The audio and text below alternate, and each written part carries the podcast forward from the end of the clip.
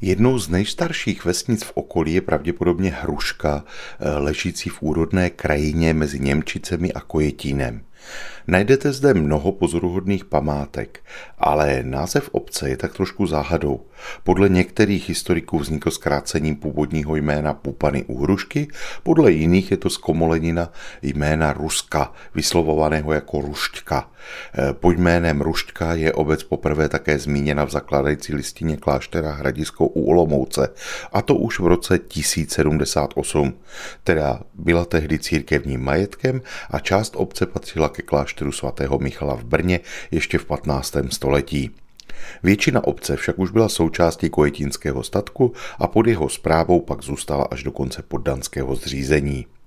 Starobilost hrušky potvrzuje také dodnes zachovaný tvar zástavby centra obce, který připomíná slovanskou okrouhlici, v tomto případě spíše elipsu se vstupy, které se daly na noc zahradit. Kromě toho se starší letopisci zmiňují i o tom, že přímo uprostřed návsi býval silný zdroj vody v podobě pramene napájejícího rybníček a kalíště pro vodní drůbež. Dnes už po něm tady není ani stopa, napájí však patrně potůček vyvěrající pod návsí, který je základem pozdějšího hraničního potoka. Kojetínská vrchnost se postupně střídala. Do dějin hrušky asi nejvíce promluvil pražský arcibiskup Zbyněk, který v roce 1406 daroval obyvatelům obce právo svobodně dědit majetek.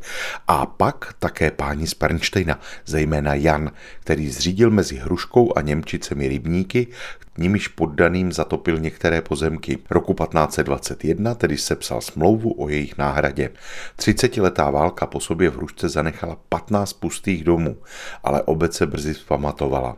Bylo to i díky zdejší úrodné krajině, která dokázala poddané nejen uživit, ale také jim nechat dost prostředků pro zvelebení obce. To se projevuje i v množství památek, jejíž vznik spadá však zejména do 19. století.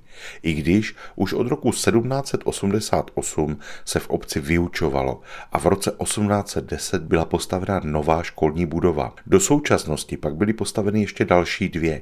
Asi nejvýznamnější z nich v roce 1902, Budovalo se tady i přes ničivý požár, který v polovině 19. století zničil tři čtvrtiny obce. Další významnou stavbou byla bezesporu dřevěná zvonice na návsi. Stála zde až do roku 1812, kdy byla zbořena a nahrazena zděnou stavbou s novým 41 kg vážícím zvonem zasvěceným svatému Cyrilu a Metoději. V roce 1837 byla tato zvonice rozšířena na kapli zasvěcenou svatému Janu Nepomuckému, ve které bylo dovoleno sloužit pětkrát ročně mši. Jinak místní ovšem stále chodili do kostela do Němčic. Až v letech 1849 až 1851 byl ve vesnici vybudován kostel, který převzal její zasvěcení. A už brzy se zde objevil i kaplan. Samostatnou farností se pak Hruška stala v roce 1865. Kromě kostela a školy najdeme ve vesnici hned několik křížů a dalších drobných sakrálních památek. Období válek připomíná pomník padlých a nutno říci, že jak první, tak i druhá světová válka si vyžádala mezi místními obyvateli oběti. Co se týče okolí obce, díky intenzivnímu zemědělství nepatří k příliš lákavým cílům. U rybníků pod vesnicí je však v letních měsících docela příjemné posezení. A když se vydáte přes hrušku na kole, rozhodně stojí za to zastavit se na zdejší návsi, která poskytuje příjemný stín a klid k odpočinku. Pohlednici z kraje mezi Pradědem a Hanou, tentokrát z Hrušky, vám po vlnách Českého rozhlasu Olomouc poslal Mirek Kobza.